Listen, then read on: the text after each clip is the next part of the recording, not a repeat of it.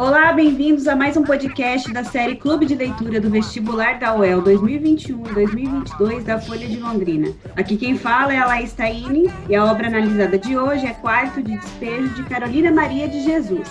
Oi, pessoal, tudo bem com vocês? Aqui é a Patrícia Maria Alves e eu lembro a vocês de que a obra de hoje está em diversos vestibulares, como a U E L, a U E M, a U E P G e a Unicamp e outros, muitos outros. Para analisar essa obra com propriedade, nós convidamos Amanda Gomes Amaral, que é graduada em Letras, bacharelado em Estudos Literários pela U E L, atualmente é mestranda em Estudos Literários também pela U E L, e Amanda tem pesquisa centrada na literatura afro-brasileira produzida por mulheres, exatamente o perfil da autora em discussão hoje. Oi, Amanda, seja muito bem-vinda! É um prazer estar aqui e, e é muito bom falar desse assunto. Estou muito feliz de ver que cada vez mais os vestibulares estão colocando obras de escritoras negras para a gente debater. Muito bom. É ótimo mesmo. Vamos começar com a história em si. Essa é uma história que me toca muito, porque ela foi escrita por uma pessoa de dentro da favela. Inclusive, a gente está fazendo, a gente fez uma reportagem também na comunidade recentemente. E ao ler essa obra, eu consegui entender um pouco mais até sobre o universo do qual a gente estava falando. É... E é um retrato social de quem crê, você disse, né, Paty? De dentro da favela mesmo. Interessante. É diferente do, da gente ir até lá e, e ficar, como a gente fez na reportagem, ficar um dia, né? É a própria pessoa contando, né, a história Foi dela. Uma vida inteira, né? Ela uhum. começa no, em, em julho de mil novecentos e cinquenta e cinco. E o livro termina em janeiro de mil novecentos e sessenta. São cinco anos que a gente acompanha o retrato do dia a dia de uma favelada, né? Como diz o título também. E é como a Carolina, ela vai contando os dias daquela comunidade que ela vive, que é um retrato muito detalhado, tem muito, é bem descritivo, né? E fidedigno, né? E os detalhes eu vou deixar por conta da Amanda, né? O livro começa na data de quinze de julho de cinquenta e cinco, como a Patrícia disse. E o que, que a gente pode já perceber, Amanda, nos primeiros capítulos? O que, que a gente já consegue observar?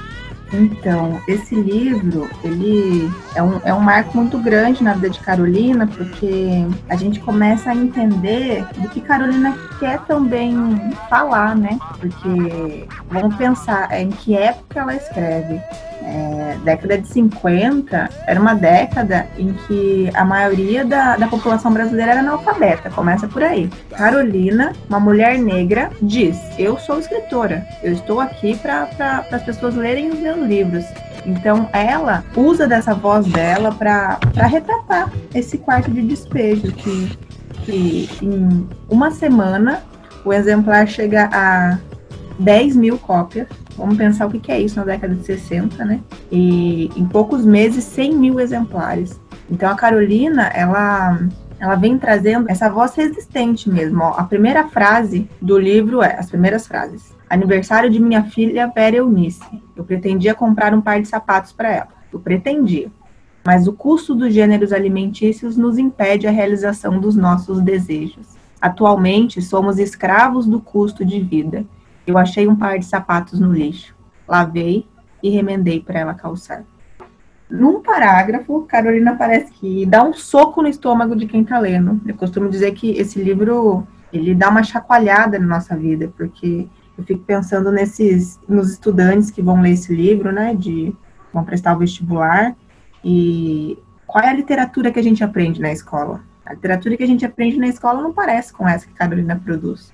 É uma literatura mais pro canônico, é uma literatura sempre feita por homens, homens brancos, classe média alta, que tiveram alta escolaridade, que tem o tempo, tem o, o espaço para se querer enquanto escritor. Carolina não tinha isso. Carolina é mãe solteira. Carolina, ela abdicou da vida de casada porque ela não queria isso para a vida dela. E o que é muito forte nesse livro, fica para mim, é esse querer-se enquanto escritor, esse projeto literário, que é uma coisa que hoje em dia já é difícil, né? Sim. Ser escritor no Brasil. Imagina para Carolina, naquela década, quantas forças contrárias ela precisou bater de frente para conseguir fazer esse livro chegar na mão de alguém e ser editado e ser publicado.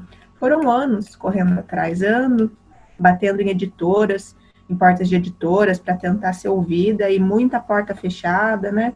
Então, a Carolina, esse livro traz esse, esse dia a dia, esse, esse dia a dia cansativo, que, não, que de alguma maneira sempre esteve essa chama ali dentro do livro, né, de hoje o dia não foi bom, mas eu escrevi, eu sentei, eu li, e eu vou um dia conseguir colocar esse livro, mostrar o que eu quero mostrar aqui dentro desse livro. E é muito bonito isso também, é sofrido e bonito ao mesmo tempo, né? Uhum. É, inclusive, ela usa o diário, o livro dela, na verdade, é Quarto de Despejo, Diário de uma Favelada, né? Uhum. E ela usa esse diário como arma, porque em algumas partes do, do livro ela conta que, ó, se você continuar fazendo isso, eu vou te colocar no meu livro, hein? E eu acho importante, porque nesse ponto ela é respeitada, as pessoas não duvidam que ela vai conseguir publicar os livros e ela também não duvida. Ela leva Exato. Isso muito a sério, ela é uma mulher muito forte e autoconfiante de que ela vai conseguir publicar, né? Eu li uma edição que falava que a Carolina de Jesus, ela já tinha batido na Folha, de, na Folha da Manhã, para entregar uns poemas, né, e foram uhum. publicados alguns poemas dela, e ela foi conhecida antes do Quarto de Despejo como sendo a poetisa negra. Uhum. É, então ela já tinha tido alguma, algum reconhecimento pela sua qualidade literária, né? Exatamente, é. Isso é uma tecla que a gente precisa bater, porque esse livro, ele tem muitos engodos, assim. Primeiro título, né?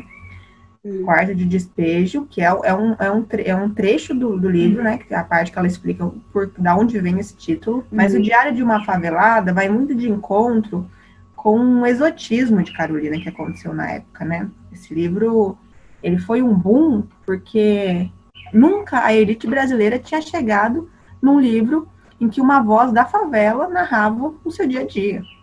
E o que é interessante, por um lado, né, Carolina abriu portas, Carolina não abriu portas, Carolina chutou portas, eu diria. Foi sofrido, foi, foi, ela ralou, né, mas a gente vê que ela passou por um, um processo de exotização muito grande, assim, que é, é bem difícil para a elite branca do Brasil reconhecer Carolina enquanto, enquanto escritora. Ela, ela não, não saía desse, quando a, a, a mídia retratava, não saía desse a favelada, a catadora de lixo, uhum. a pobre, a mulher preta. Enquanto que Car- Carolina queria ser é a escritora. Isso, ela, era isso que ela queria ser, antes de todos esses adjetivos, entende? Eu uhum. sinto que, por isso que eu acho muito importante falar da obra de Carolina também. A obra de Carolina é vastíssima, vastíssima. Muitos livros, tanto que a Companhia das Letras, mês passado, anunciou que vai fazer uma reedição da obra de Carolina. Olha que incrível. E depois de quanto tempo isso vai acontecer, né? Carolina escrevia em retalho de papel, que ela encontrava no lixo por ser catadora de papel, né? E... os cadernos sujos, né? Exato, que o, o, o jornalista fala, né? Que ele encontra muitos cadernos e precisou fazer uma edição desses cadernos. E aonde estão esses cadernos? Aonde estão esses retalhos? E é isso que a Companhia das Letras contratou uma equipe editorial, em que Vera Eunice, filha da própria escritora, está dentro da equipe. Conceição Evaristo, uma, um nome muito forte na literatura afro-brasileira atual, uma, uma escritora de, de grande potência, ela vai participar também desse conselho. E uma pesquisadora da U E L, Amanda Crispim, que é especializada na obra de Carolina, também vai fazer parte desse conselho. Então, eu acho que vem muita coisa boa por aí, porque a gente vai poder conhecer um lado de Carolina que ficou um pouco, talvez, apagado, entende? Carolina escrevia sobre muitos temas, não só a favela. A favela era um dos temas que ela queria escrever, mas tem muito sobre amor, tem muito sobre sexualidade, tem muito sobre maternidade, sobre política. Carolina é uma voz muito forte política, que dá para ver no Quarto de Despejo, né? Isso é muito forte. Eu sinto que o Quarto de Despejo é, uma, é um começo, assim, para quem, para quem quer conhecer mais sobre essa escritora, não pare em Quarto de Despejo, porque Carolina é muito múltipla, sabe? É uma voz que era uma escritora de fato, ela, ela escrevia sobre o mundo, sobre tudo que, que a cercava, que a tocava, e a gente não pode deixar essa, essa visão estereotipada em cima de Carolina, como se fosse só a favelada. Carolina era muito mais que isso, né? Então, é importante a gente lembrar disso, né? Por respeito à memória de Carolina também.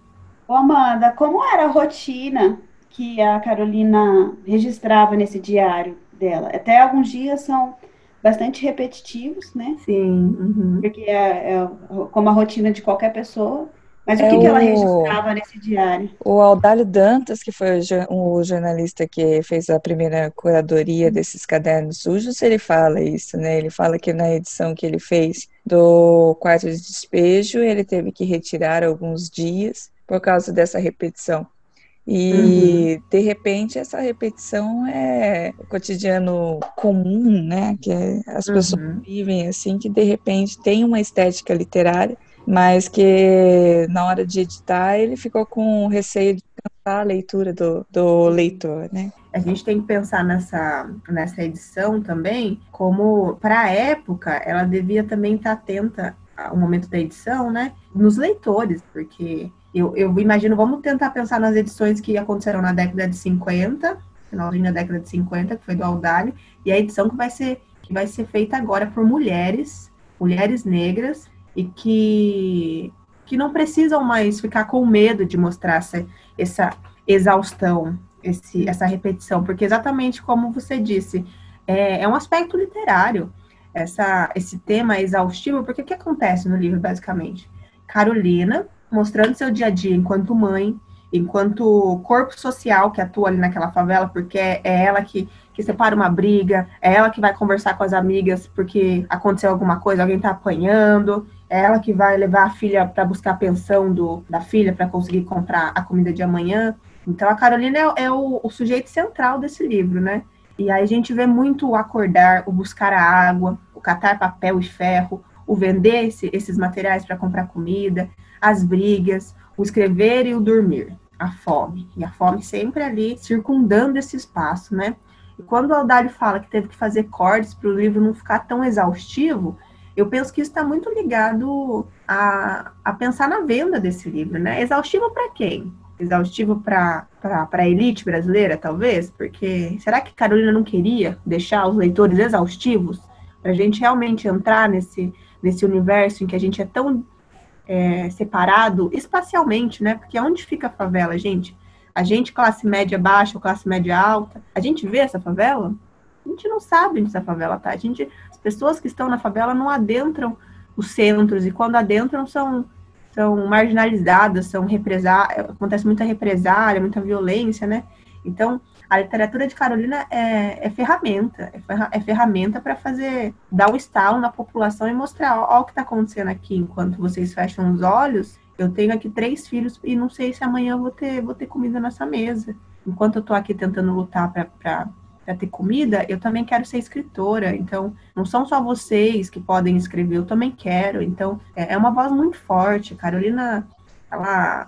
ela larga os limites de muitas maneiras, muitas maneiras. É isso que é o mais incrível dessa escritora, eu acho. É, os sonhos, eles não têm cor e eles não, eles não, não veem classe social, né? Sonhar, ela, ela mostra isso pra gente, que apesar de toda a dureza da vida dela, de toda a dureza do cotidiano dela, ela ainda consegue manter sonhos, os filhos dela conseguem manter sonhos. Ela fala numa das partes do livro que ela foi catar papel porque o filho dela queria ir ao cinema. E é uma coisa que é, é comum, né? É comum a todas as pessoas, independente de onde elas vivem e a situação em que elas estão. Isso humaniza, né? Carolina humaniza uma, uma parte da população, porque...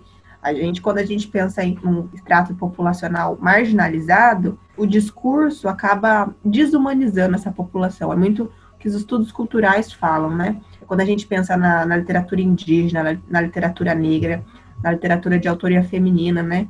Acabam que esses sujeitos foram por muito tempo representados por homens brancos. O que acontece quando a voz que narra muda o local social?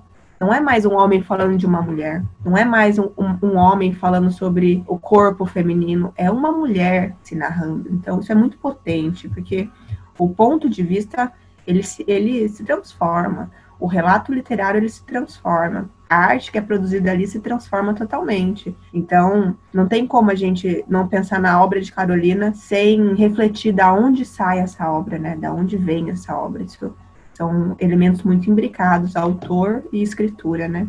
Recentemente, a gente fez um podcast sobre o Eles Não Usam o Black Tie, que também falava sobre a, uma comunidade, né?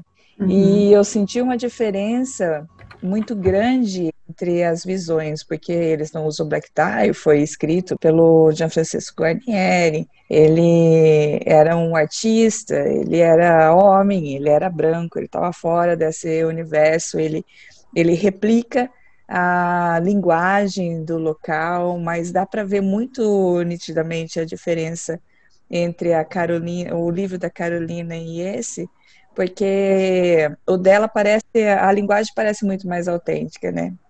Tem uma parte que é, tem uma anotação no, na edição que eu li, que falava que o, a, a, a linguagem não estava coerente com as normas cultas da língua portuguesa, mas que muito foi deixado assim, e foram trocadas apenas algumas palavras que seriam incompreensíveis, que seria uma linguagem própria, criada no meio que ela vivia. E isso me encantou bastante, porque é, quando você reconhece o modo de falar de um local, parece que você reconhece esse local. É, eu tenho, ouvi uma, uma outra reportagem que dizia, até sobre a Carolina mesmo, que falava que a comunidade que ela viveu hoje não existe mais, hoje é a marginal do Rio Tietê e tem prédios uhum. bonitos e tal. De repente, é quase um resgate histórico hoje a gente ler esse livro, né? Até Totalmente. Quando ela coloca as personagens que ela retrata, o cotidiano dela, as brigas com o vizinho, as implicâncias que o filho dela tem, as bebedeiras no local. Tudo retrata um lugar e um ponto específico na história que, às vezes, por enxergar o livro como literatura, a gente esquece que é verdade, né? Que é um diário, que aquilo tudo aconteceu de fato. A, a linguagem, a questão da linguagem na obra de Carolina é uma coisa também que é muito discutida, porque há dois lados dessa moeda, né? Quem entende que literatura precisa seguir uma regra gramatical e... e se fazer fiel a essa norma padrão da língua, e há já quem entenda que, que é o meu ponto de vista também, que se a gente pensa em literatura enquanto expressão artística que vem da língua, uma, uma expressão escrita, né? Como que, que a gente vai mudar, a gente vai editar esse, essa maneira que ela se expressou ali, esse relato dela? Isso é modificar totalmente o resultado final da obra, é modificar o sentido da obra. Essa voz vai ser modificada se a gente modificar a maneira como ela é expressada, né? Então, esse estilo de literatura da Carolina está muito ligada a essa voz que não segue padrões, essa, essa ligação forte com um realismo cru, né? Esse realismo que não, não tá ali para fazer média. Carolina não tá ali para agradar. Carolina tá ali para se expressar enquanto artista, né? Que, que ela era uma... uma artista muito, muito múltipla, né? A Vera Eunice fala em entrevistas sobre a mãe sempre tá lendo poemas para eles, e tinha um violão que tocava música para eles, e sempre cantando, sempre dançando. Então, essa veia artística de Carolina nunca foi apagada. Ela nunca imaginou que ela precisava é, se adequar. Ela queria que, que o meio se adequasse a ela, que eles ouvissem essa voz, entendeu? Que, que os editores colocassem sua obra em circulação, e não, ela nunca... tentou mudar esse projeto literário, né? E durante a obra ela aborda diversos temas é, muito importantes até hoje. Anteriormente a gente até comentou, né, Amanda, fora do podcast, sobre essa realidade está muito presente ainda hoje, já vai fazer sessenta anos, né, da, da obra, quando ela foi publicada, e a gente ainda vê muito do que ela registrou lá em São Paulo, até que em Londrina, né, no Paraná, em várias outras cidades, outras regiões, ainda é muito real o que ela coloca, e atual, né? A Carolina, ela antecipa, né, um aspecto do movimento negro que ainda não era tão articulado na década de cinquenta, né? O movimento negro, ele começa a ganhar muita força na década de setenta, e Carolina tem essa ideia de que ela vai se expressar para fazer mudança social. Tem esse... Quando a gente estuda sobre literatura afro-brasileira, tem esse aspecto de, de responsabilidade.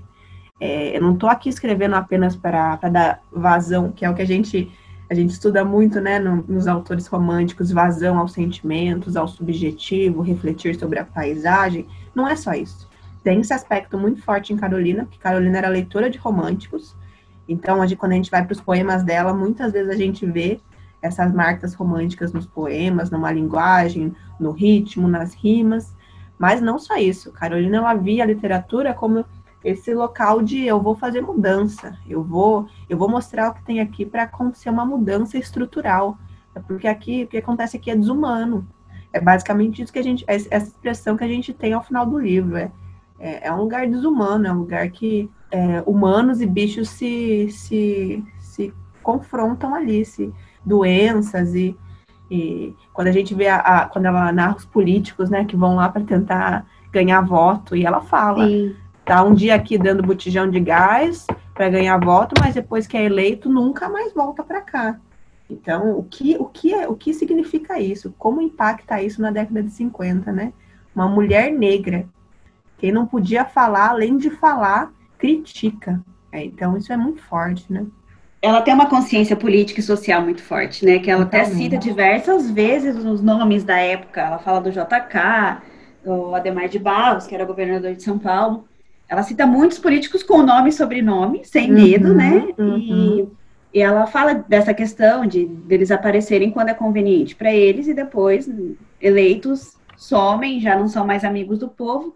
E tem um trecho até interessante que ela coloca, que ela fala que é, seria interessante um bom político ter passado pela fome, porque a fome também ensina, né? E eu achei esse, essa é parte isso, do é livro bem, bem legal. A Carolina, ela... Ela quer botar o dedo na ferida, né? Em nenhum momento ela, ela quis ser branda, ela quis ser tranquilinha. E, mas também tem uma questão, nos poemas a gente pode ver que, por exemplo, tem poemas que não entram em edições que ela ia publicar, talvez sabendo até, até que ponto ela podia ir, sabe? Tem um poema interessante de um, um minicurso que a Amanda Crispim, a pesquisadora que eu citei, deu sábado, da Carolina, em que ela fala, nesse poema ela fala sobre a realidade das empregadas, que Carolina já trabalhou, claro, né, porque ela vem de Minas, Carolina era mineira, nasceu na década de, nasceu no ano de mil novecentos e quatorze, na década de, de trinta vem para São Paulo, né, então antes de ser catadora, ela passou por esse, esse local de doméstica, e ela faz um poema sobre isso, da dificuldade que é ser doméstica, e esse poema não entra na edição do livro que ela publica na antologia pessoal dela. A gente fica pensando, por que será, né? Será que ela sabia que quem ia ler esse livro não eram as, as domésticas que ela estava retratando, mas sim os patrões, verdade, que ela estava, né, criticando, né? É quem então... ia comprar, quem tem poder aquisitivo na época e agora para comprar um livro desses, não, realmente não é quem está trabalhando. Exato. Então, Carolina era muito inteligente, ela sabia desse jogo social, né, que, que, que acontecia e nunca baixou a cabeça para ele. Isso é, é bem inspirador, né? Amanda, deixa eu te fazer uma pergunta, assim, uhum, para quem, para mim também, é, entender um pouco melhor, e para quem está no, tá nos escutando, que se não leu o livro ainda, não, não entendeu, não vai entender direito das coisas que a gente está falando, e, e se vai ler, já, já vai mais um pouco preparado. O que significa Quarto de Despejo? A gente podia ler a frase, né, que ela... Ela, ela coloca no livro, deixa eu procurar aqui. Sobre o título, então. Quarto de Despejo. Em mil novecentos e quarenta e oito, quando começaram a demolir as casas térreas para construir os edifícios, nós, os pobres, que residíamos nas habitações coletivas, fomos despejados e ficamos residindo debaixo das pontes. É por isso que eu denomino que a favela é o quarto de despejo de uma cidade. Nós, os pobres, somos os trastes velhos. Então... Olha a potência desse, desse, dessa metáfora, né, do quarto de despejo. Ela, ela coloca essa voz que, que é uma voz individual, né? A gente, vê, a gente pensa em Carolina quando a gente lê esse livro, mas ao mesmo tempo é uma voz coletiva, que é um aspecto muito forte na literatura afro-brasileira, né? Que vem dessa responsabilidade com os meus, os escritores falam. Que é, apesar dela... Ela, ela retratar, ela expressar desse local individual, ela não toca apenas ao seu aspecto social, né? É, Carolina, ela fala de muitas, a gente pode pensar em Carolinas, né, no plural, quantas Carolinas habitavam esse quarto de despejo e quantos quartos de despejos ainda existem, quantas Carolinas devem querer ainda escrever, então, nesse local de, de submissão que... Não submissão em que elas abaixam a cabeça, né? Mas submissão em que alguns outros poderes tentam submeter essas pessoas, né? É Jogam que... debaixo do tapete, né? Exato. É, essas... Quantas mulheres residem na favela e querem ser artista? E a gente não, não, não abre os olhos, não reconhece essas vozes, né? Isso... Enquanto pesquisadora branca, eu sempre penso nisso. Não sou uma escritora, não sou uma pesquisadora negra, então não posso dizer o que é o racismo. Enquanto, uhum. enquanto membro de uma branquitude brasileira, que eu acho que esse, essa discussão do racismo está muito pertinente, está muito... É, a gente tem visto, acho que a internet traz isso muito à tona, né? Que agora as coisas estão mais, mais visíveis, né? Estão mais... E me dá medo também de, de se tornar banal, porque são tantos relatos de violência racista que, que parece que todo dia... Uma hora é, a gente fica comum, né? Isso é meu medo, porque a gente, enquanto mulheres brancas, a gente não pode deixar isso banal, a gente precisa trazer como pauta. É, colocar esse livro no vestibular é, de alguma maneira, modificar a estrutura, né? A gente está dizendo, ó, isso, isso é literatura, a gente precisa ler isso. A gente reconhece Carolina enquanto escritora, né? Então, é, é bem impactante a gente pensar nisso também. Eu separei uma parte do livro que ela fala sobre o quarto de despejo, que é uma uhum. outra parte. Ela fala assim: quando estou na cidade, tenho a impressão que estou na sala de visita, com seus lustres de cristais, seus tapetes de viludos, almofadas de cetim. E quando estou na favela, tenho a impressão que sou um objeto fora de uso, digno de estar num quarto de despejo. É, é. É bem Por forte, né? Porque ela compara, né, a cidade com a favela, né? Uhum. Esse, ela usa essa comparação para deixar ainda mais, demonstrar mais a desigualdade, né? Porque que, nos momentos que ela sai da favela e tem que ir para o centro da cidade, né, para procurar emprego, para comprar carne no açougue, para comprar o sapato da Vera Eunice que ela está tentando faz muito tempo, uhum. para... É, enfim, para ir na feira, né, tem um, um momento que ela vai para a feira de uma festa lá que vai acontecer, é, a, gente, a gente vê muito esse, essa diferença espacial, né, o, como que isso, o espaço é também uma ferramenta de desigualdade social, quando a gente pensa que tem corpos que não são bem tratados no centro da cidade, quem são esses corpos, né, e... E Carolina retrata isso, retrata que ela não se sente igual, porque é isso, ela, ela chega num local diferente, com pessoas diferentes e, e entende que não é, não é, não é o, a, a configuração se modifica, né, do local que ela está acostumada lá. Ela precisa buscar água todo dia para ter água em casa. Me chama a atenção nessa, nessa dissociação que ela faz, que a cidade e a favela, elas são muito próximas, né, uma dentro da outra, e ao mesmo tempo ela coloca com uma distância é, monumental, assim, como uhum. se, a, se estivessem em lugares muito distantes fisicamente um do outro, e um pertencia ao outro, né, o bairro do Canindé hoje é o coração do tal paulista.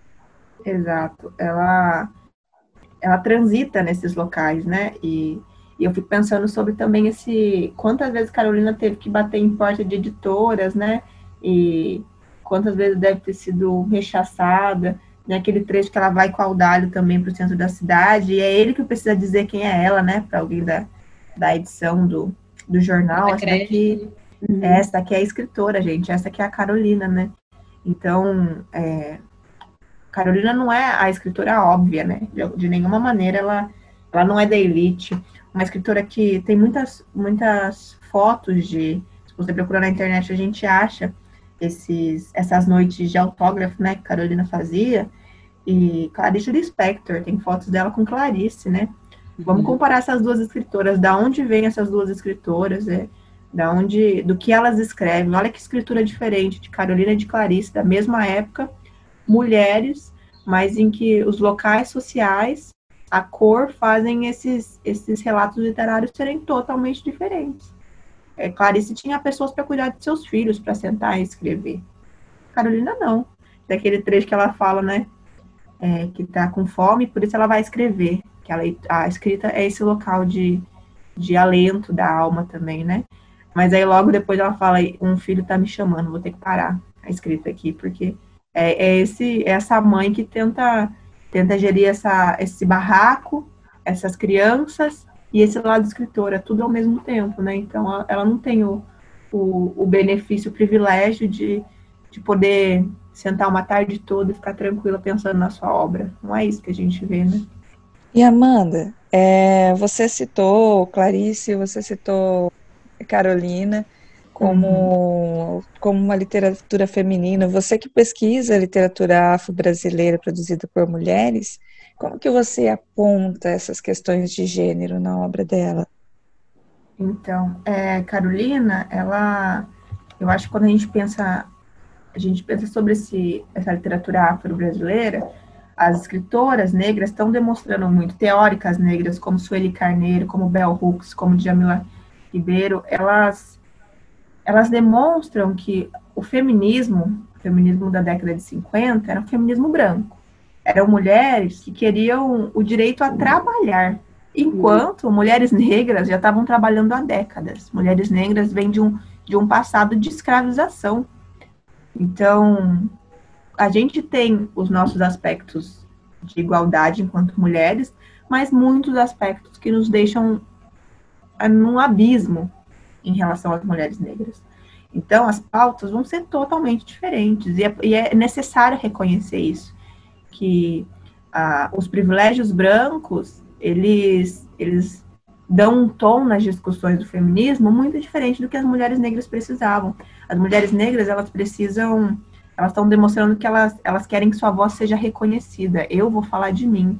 E é, é quando entra o, o termo que a Conceição Evaristo, uma escritora negra também, ela, ela fala sobre a escrevivência, né? Essa escrita da vivência, essa escrita que coloca o corpo no centro da sua escritura. Isso não quer dizer que ela não vá criar, porque literatura é arte, literatura é criação. Mas ela não se, não se distancia totalmente do, do seu eu mulher, né? A Conceição fala, ó, abre aspas, a escrevivência das mulheres negras explicita as aventuras e as desventuras de quem conhece uma dupla condição que a sociedade teima em querer inferiorizar, mulher e negra. Então, é, essa escrevivência que ela diz perpassa muitas escritoras negras, né? Essa, essa escritora negra está cansada de ser representada, ela quer, ela quer falar e, e colocá-las no, na, dentro da academia, dentro das pesquisas, é, é, é, faz um movimento de repensar todos os aspectos que a gente entende de, de literatura, né? Antes os, os escritores viam a literatura como uma, aquele ser divino, né? A pessoa que tem uma, uma como que eles falam, uma, é um dom, praticamente um dom, né?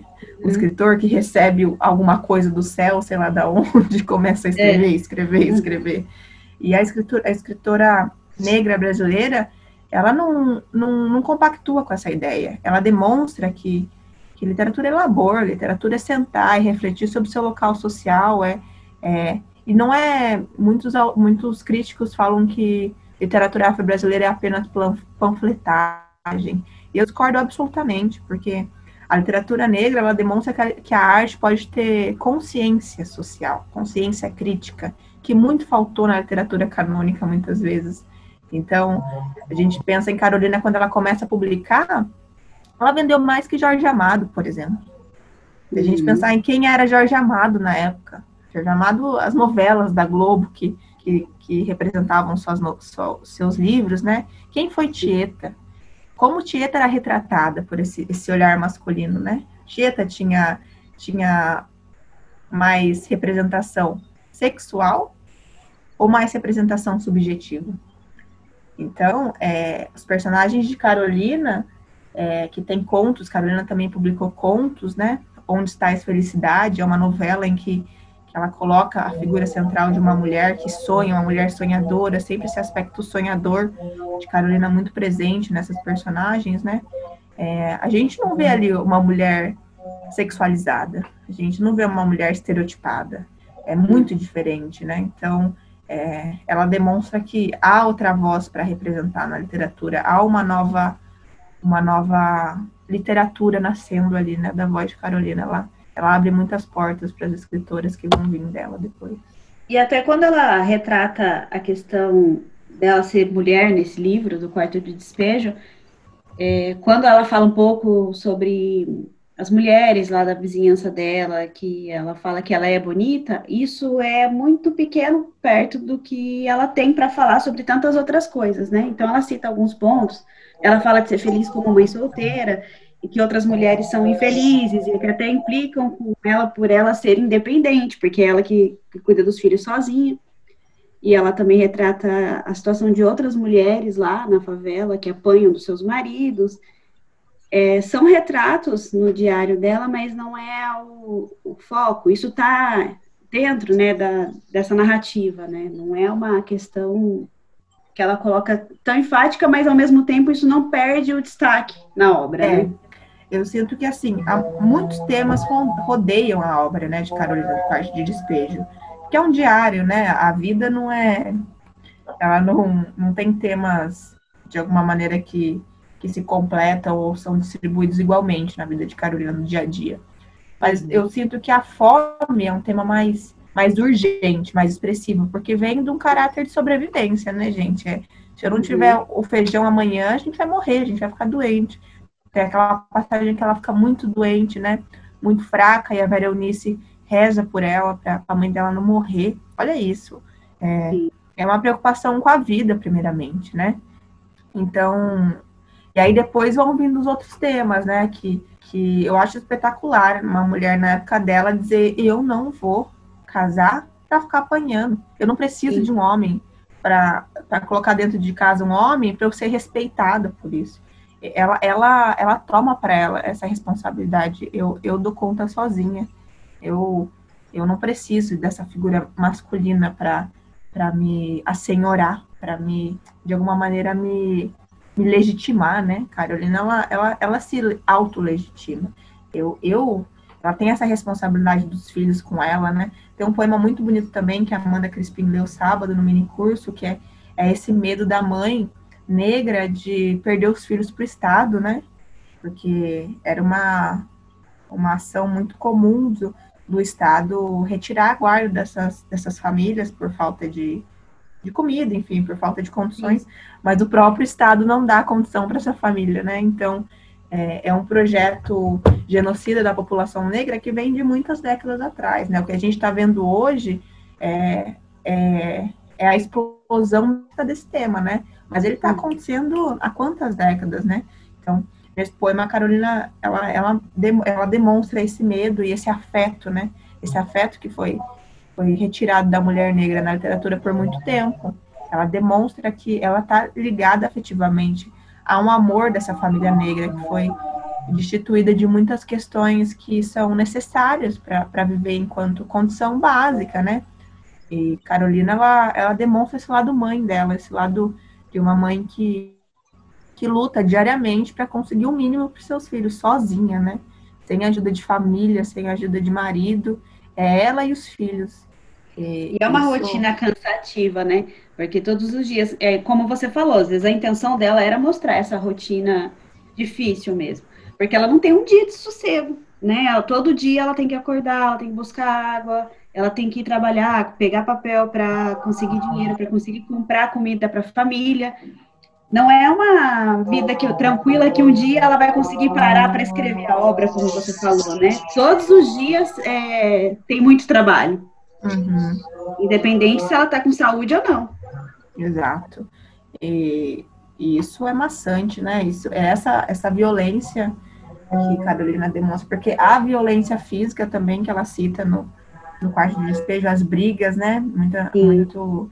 muita violência matrimonial que a gente vê ali de homens baterem suas esposas e, e o que, o que é, as crianças assistirem isso, mas há, há, há essa violência é, humana, né? Essa violência em que é, é, uma, é, é de, uma, de uma... é o que eu chamo de cru, né? É, eu lembro muito do, do Graciliano Ramos, né? Em Vidas Secas, por exemplo. É, a, gente, a gente vê esses sujeitos que eles não têm o mínimo, entende? E, e não por não querer, é por, por esse projeto, por esse projeto estatal mesmo, por esse projeto que não, não quer, não dá os subsídios necessários, porque é cômodo para um governo ter ali a massa de manobra, né? Então, essa voz que surge dessa massa é para demonstrar que a gente não aceita. A gente quer mudança e através da literatura que eu vou fazer isso, que é incrível para para Carolina na época que ela, que ela desponta, né? É incrível. E como que a gente consegue perceber a questão racial nessa obra? Eu sei que ela permeia todo o universo da favela, todo o universo de Carolina, mas ela conta o cotidiano dela para as pessoas de uma forma muito de primeira pessoa, né? O diário dela conta como ela está enxergando o mundo. É, e às vezes, com esse olhar de primeira pessoa, ela não, ela não demonstra, tipo, é a gente entrando na pele negra, né? E como que a gente pode perceber a questão, a questão racial, a questão do preconceito que ela vive através desse livro do Quarto de Despejo? É, então, é, isso é uma questão bem forte também, porque muito, eu já ouvi em discussões que Carolina não tem forte esse veio, esse, essa veia da negritude, né, desse movimento negro de, de, a gente vê muito depois da década de setenta, os cadernos negros, por exemplo, que foi uma iniciativa do grupo Quilombo hoje, que, que acaba juntando, acaba fazendo a conexão entre escritores negros, entende? Que isso foi muito forte para o movimento literário brasileiro. Carolina é antecessora a isso, ela, ela vem bem antes que isso, então é, eu sinto que as pessoas tendem a não ler com calma a obra de Carolina, porque se a gente lê, a gente percebe muitos pontos em que o querer-se enquanto mulher negra, que é uma coisa que na época de Carolina era muito difícil. Tem um trecho que eu gosto bastante, que ela vai falar sobre esse, essa afirmação enquanto mulher negra, né? Abre aspas. Eu escrevia peças e apresentava aos diretores de circos. Eles respondiam-me, é pena você ser preta. Esquecendo eles que eu adoro a minha pele preta e o meu cabelo rústico. Eu até acho o cabelo de negro mais educado do que o cabelo de branco. Se é que existe reencarnações, eu quero voltar sempre preta. Fecha aspas. Então, é, esse trecho demonstra que Carolina tem essa consciência racial e ela demonstra que ela está tá sendo rechaçada enquanto escritores, editores brancos pegam o texto dela, né? E mesmo assim ela se afirma. E eu acho bem interessante que essa, o corpo negro também é um tema que, que passa muito na, na literatura de mulheres negras, né? Que a minha pesquisa é centrada em Carolina, Conceição Evaristo e Cristiane Sobral. Então são escritoras de décadas diferentes. E, e é legal estudar escritoras de décadas diferentes, que a gente vê como os temas se repetem e como eles também se distanciam. Então, é, a recorrência do, do corpo negro é bem maior na escritora Cristiane Sobral, que é uma escritora da década de setenta, que nasceu na década de setenta, do que na de Carolina, que nasceu na década de dez, por exemplo. Esse, essa afirmação do corpo negro, feminino, ela é gradativa. Então, a gente não pode esperar que, que Carolina represente o local que o movimento negro está no ano de dois mil e vinte, porque isso não vai acontecer, isso é diacrônico, isso não faz sentido nenhum. Mas isso não quer dizer que não exista essas marcas dentro da literatura de Carolina. Existe. Ela, enquanto se afirma enquanto escritora, é, é intrínseco a esse local de escritora negra, né? Então, ela não é negada apenas por ser mulher, apenas por ser mãe solteira. Ela é negada também por ser mulher negra, porque, lendo as teóricas negras, elas falam muito que a cor, ela se desenvolve antes de qualquer situação, porque ela é visual. Então, antes de lerem seu texto, o escritor negra já está antes, ele já foi, já foi articulado antes do que sua própria palavra artística, né? Então, é muito presente isso na obra de Carolina, sim, e não faz sentido nenhum dizer que Carolina não era uma escritora consciente de sua cor, porque ela, ela era totalmente. Ah, o fim da obra também, é, que ele termina em primeiro de, a obra termina em primeiro de janeiro de mil novecentos e sessenta. Em agosto desse mesmo ano que a obra foi publicada. Eu acho que, que vale a gente contar como essa obra realmente saiu do diário da Carolina para se tornar um livro de sucesso, como você falou, traduzido para vários idiomas, mais de cem mil cópias em todo o Brasil. E a Carolina é, enfrentando essas editoras para conseguir, né, publicar. Então, como é, quando, por fim, o diário virou livro? Como que ele conseguiu, ela conseguiu que ele fosse publicado? Uhum. É, então, como a gente contou dessa, dessa ida do Aldário Dantas, né, um repórter jovem, na época, até a favela do Canindé, ele precisava fazer uma reportagem sobre a favela. E aí ele encontra Carolina, e Carolina diz, é, tem cadernos, eu quero ser publicada. É. Então, há esse encontro de escritora e editor, né? De, de jornalista, Aldário vira escritor, vira editor dessa obra, perdão. E, então, na, na década de cinquenta, na, no ano de mil novecentos e cinquenta e oito, eles se encontram, e o livro é publicado no, em mil novecentos e sessenta. Mas antes disso, vai saindo, como você disse, vai saindo matérias sobre Carolina nos, no, nos jornais. E eu acho, assim, uma das passagens mais, mais bonitas do livro é quando sai essa, essa reportagem que ela está esperando tanto, que, que antes de ser publicado o livro, né, bom, fizeram uma reportagem com ela. E eu acho lindo, porque tem uma passagem que, logo que a reportagem é publicada, ela compra esse jornal e vai distribuindo. E ela leva para o açougueiro, ela leva para não sei quem ler. E ela não tinha várias, várias edições. Ela dava para o açougueiro e pegava de volta, depois dava para não sei quem, pegava de volta. Então, ela, ela, ela, se fa, ela se promove enquanto escritora. Eu acho isso lindo. E tem uma, também uma passagem que um dos filhos quebra uma vidraça, se eu não me engano. E o, ela precisa lá conversar com o homem, né? Porque o filho falou que o, o moço tinha batido nele, né? Uma coisa assim. E aí ela fala na passagem, é... eu vou, vamos lá conversar com ele. E ela cata o, o jornal dela com a, com a reportagem, como se fosse uma forma de, de, eu não sou ninguém, eu sou uma escritora, é, eu vou, eu vou com o meu jornal embaixo, é como se fosse uma, o, o, uma maneira de legitimar ela enquanto, enquanto ser social, né? Eu não sou apenas uma mãe, eu sou uma mãe escritora, eu tô no jornal, você me respeita, é basicamente isso. Então, eu acho isso magnífico, eu acho... Esse projeto literário da Carolina está muito imbricado a isso, a esse... Ela quer... Ela quer, ela quer estar, Carolina quer... Ela quer, quer se mostrar, ela quer mostrar sua obra, ela, ela se quer. Isso, isso para uma mulher negra da década de cinquenta, isso é revolucionário, isso, isso é, é, é, é, é lindo, eu acho lindo. É, Amanda, é, vamos então contar um pouquinho da história da Carolina antes do diário, porque o diário ela fala como, como é a situação dela, ela é mãe de, de três filhos, né, como que ela trabalha, uhum. Mas como ela foi parar na favela do Canindé, em São Paulo?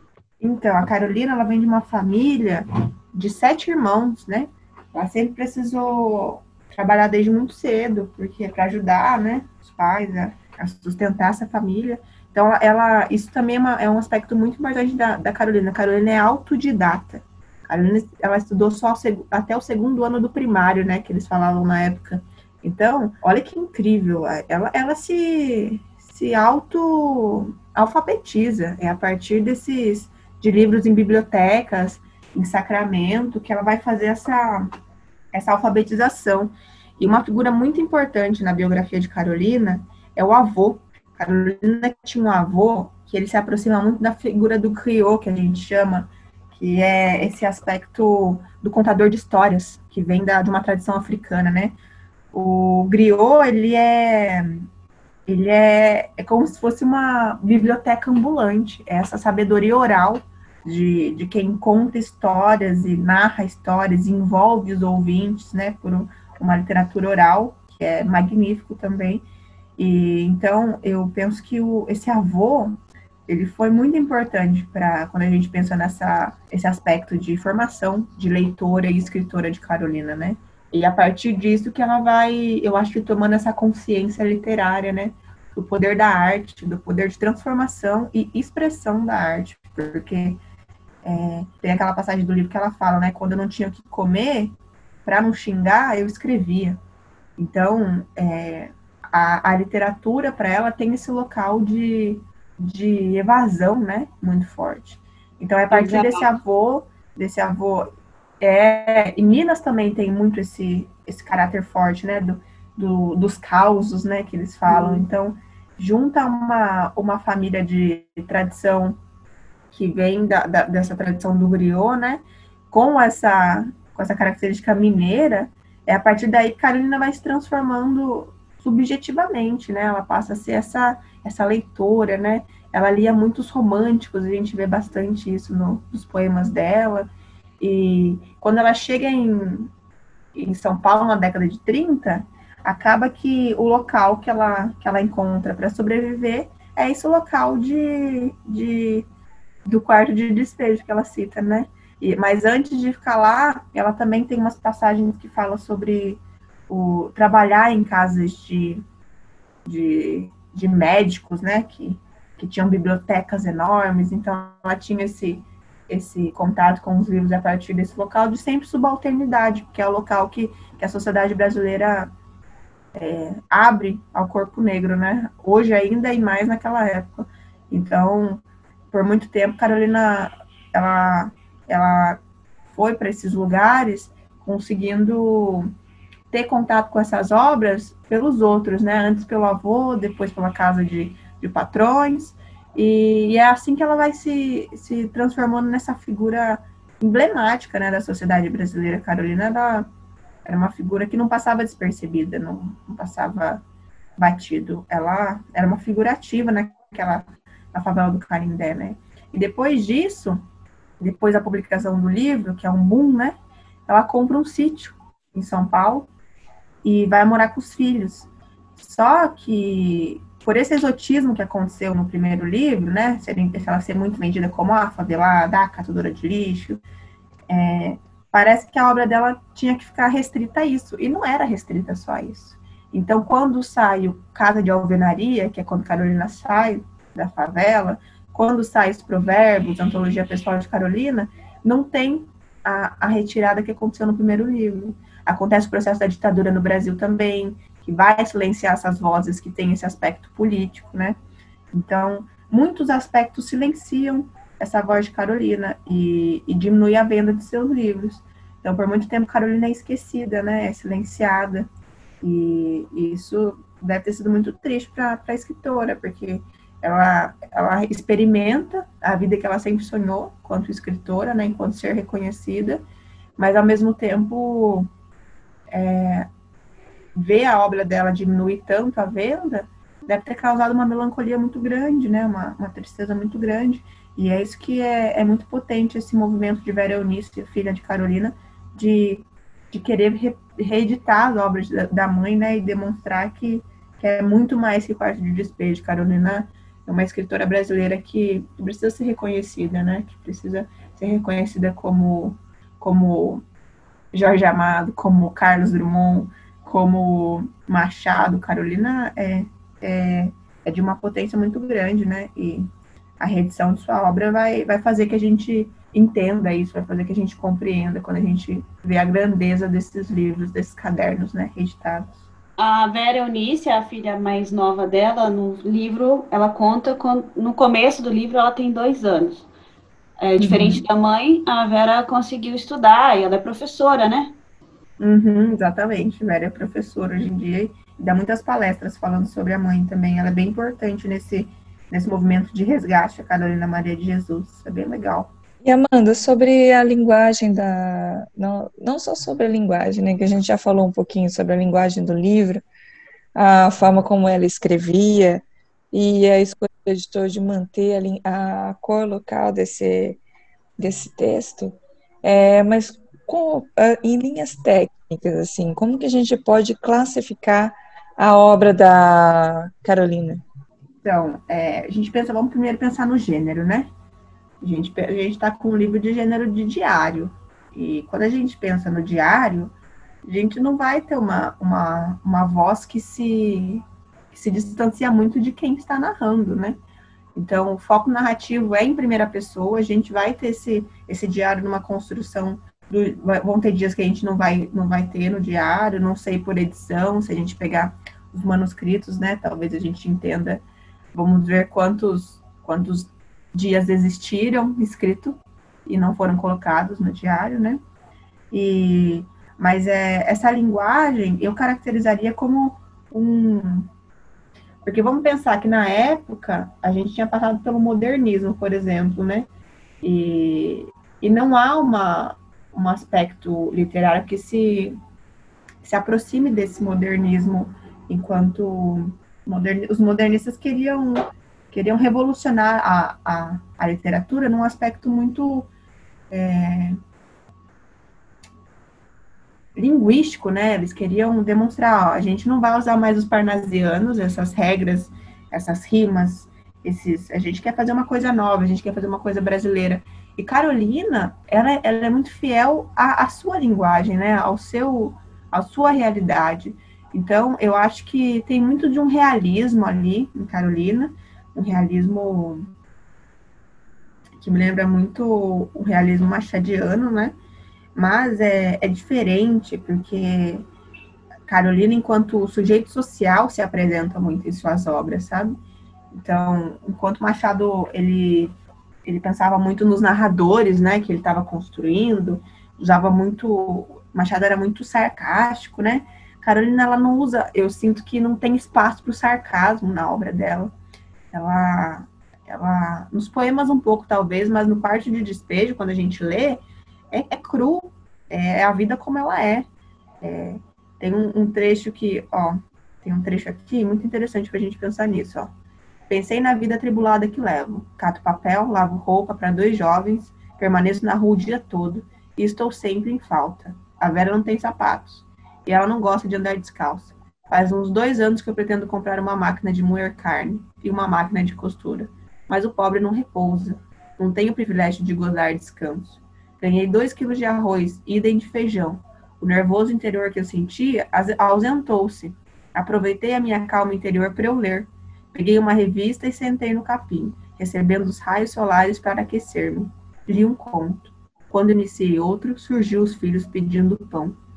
Então, a realidade de Carolina, ela, ela vem antes, né? Ela, o Quarto de Despejo, por ser um diário, a gente percebe que, que ela vai demonstrar, claro que por um aspecto subjetivo, depois dela sentar, depois que o dia aconteceu, ela vai sentar e vai escrever, né?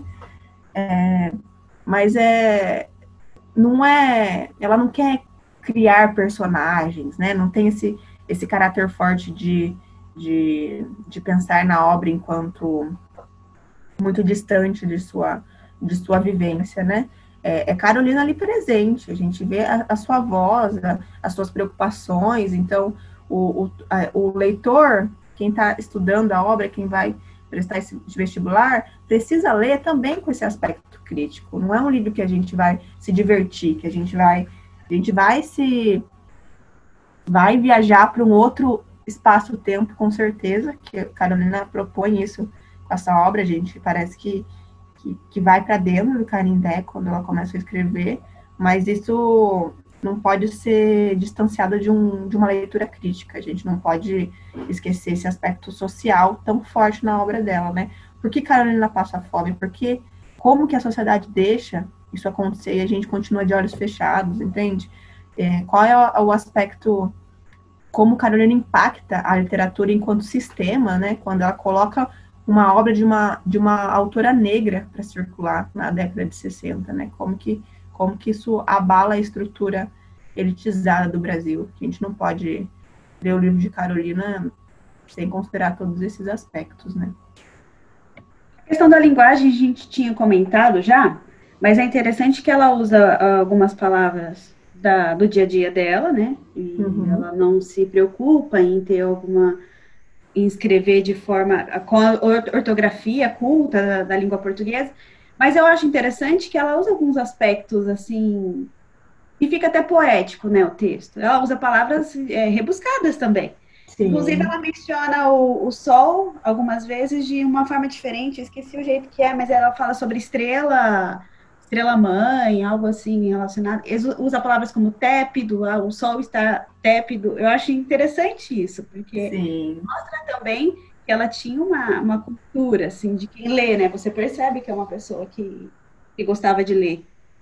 E, e isso é muito interessante, porque as pessoas que não têm contato com a obra acham que, por saber que ouviu de algum lugar, sei lá, que a, a obra não respe, respeita o aspecto literário, o aspecto gramatical, é, da norma padrão, é, já acha que o livro não vai ter nenhum tipo de tratamento estético, né? E a gente tem que lembrar que isso é literatura, gente. Carolina sabe o que é literatura. Carolina era leitora. Então, não é porque ela não sabe escrever uma palavra com dois S's que ela não sabe fazer uma metáfora. Ela não tem qualidade de escritora. A Carolina era leitora. Ela, ela conhece os românticos, ela conhece os parnasianos. Ela sabe, quando a gente pega os manus, muitos manuscritos da Carolina, tá na Biblioteca Nacional no Rio. E outros em Sacramento, né? E quando a gente vai ver a letrinha dela nos cadernos e, e percebe a divisão das estrofes, a gente percebe nos poemas o aspecto rítmico, a gente percebe a rima. É, ela sabe, ela sabe do que, o que é a literatura. Ela, ela entende que esses aspectos podem aparecer e ela quer se valer deles, porque ela, eu vejo que parece que a visão dela é que a literatura vai levar a Carolina para um lugar de não sofrimento. É como se fosse um passaporte para uma vida menos sofrida. E, e é importante esse aspecto também. Carolina não queria continuar na favela. Ela quer ser escritora para dar uma vida diferente para os filhos. E ela conseguiu. A filha dela é professora hoje em dia. Então, uhum. é, é, essa literatura é, é como se fosse visto também como um novo local a se habitar. E a partir do momento que eu vou ser escritora, que as pessoas vão me ouvir, que eu vou... Eu vou, eu vou fazer mudança, eu vou conseguir levar meus filhos para lugares que eu nunca fui. A gente não vai mais passar fome. Então, é, a literatura também tem essa relação de, de, de liberdade, né? De, de novos horizontes. Isso também é bem bonito. Uhum. Em, em se tratando de vestibular, Amanda, o que, que o vestibular pode exigir do candidato é, em relação a, a essa obra? Legal. É, primeiro que eu acho interessante a gente se atentar aos aspectos formais da obra, né? É, eu, eu aconselho os leitores, aos, aos vestibulandos, a pensarem sobre o título, fazer essa reflexão sobre o título da obra, sobre o foco, narrativa e gênero serem aspectos muito interligados quando a gente pensa no, no, no, no diário e na primeira pessoa, né? Quem é esse sujeito que se põe em primeira pessoa? O enredo, quando a gente, quando a gente falou sobre a repetição, né? O que que esse enredo causa quando a gente lê esse livro que tem tão batido a fome, o catar o lixo, buscar a água, procurar papel e ferro. É... Então, é, essa cor amarelo, amarela, né, que o Aldário Dantas vai falar que toma a fome, tem cor no livro de Carolina. O que é a fome ter a cor amarela? A gente precisa refletir sobre isso, né? Essa metáfora da cor amarela. Amarela. Isso também é uma parte, é uma, um aspecto muito importante para o leitor se atentar. O espaço, que a gente também citou, né? Esses dois aspectos do espaço do urbano e da favela, como que isso se choca, né? Favela do Canindé em contraponto a São Paulo. Isso também é bem, bem interessante. Os personagens, a gente percebe que a gente conhece muitos personagens no livro, né? Que são os filhos, eu acho que eles são os mais importantes, que é a Vera Eunice, o João e o José Carlos. Ela sempre cita os três filhos, porque é a maior preocupação, né, dela enquanto mãe. E a gente também conhece muitos outros, muitas mulheres e homens dentro daquela favela, né? E, e a gente tem que pensar que o, o gênero diário, ele é, ele é bem diferente de um romance, por exemplo. A gente não tem essa...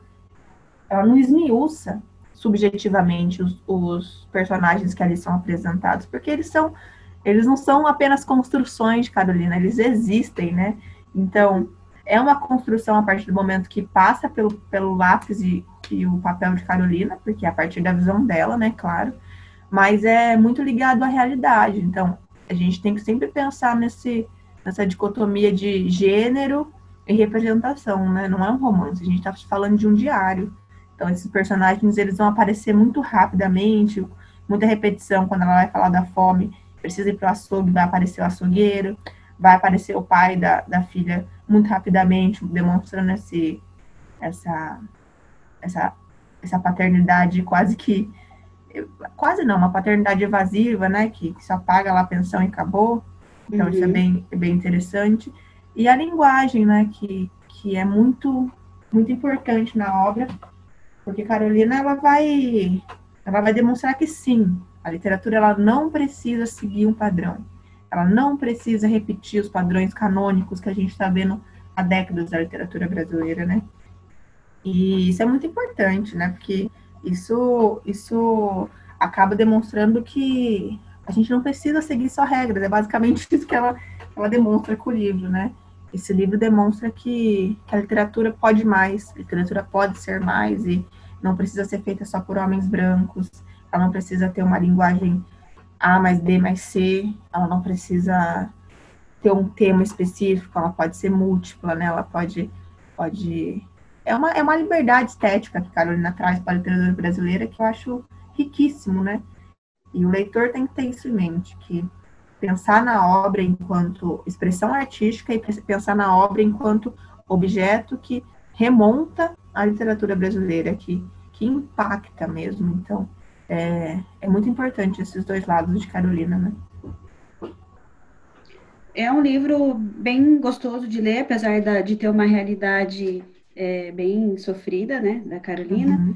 Mas eu acho que para os vestibulandos que vão pegar essa obra para ler, eu acho que é uma obra tranquila, você lê rápido. Eu gostei muito, particularmente, o formato diário também facilita muito você precisar parar um pouco para retornar depois, né? É meio focado, né?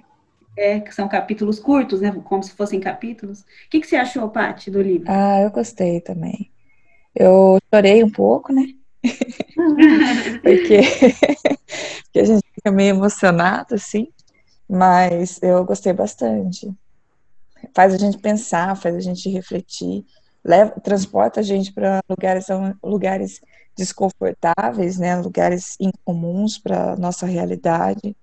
É, para um tempo diferente, a gente conhece um pouco de, de história, um pouco de, de um lugar que não existe mais e que já existiu, tem realidade que é diferente da, de uma literatura de, fic, de ficção, que você sabe que tudo aquilo foi construído, você pode imaginar as pessoas, imaginar as personagens, as coisas e tal.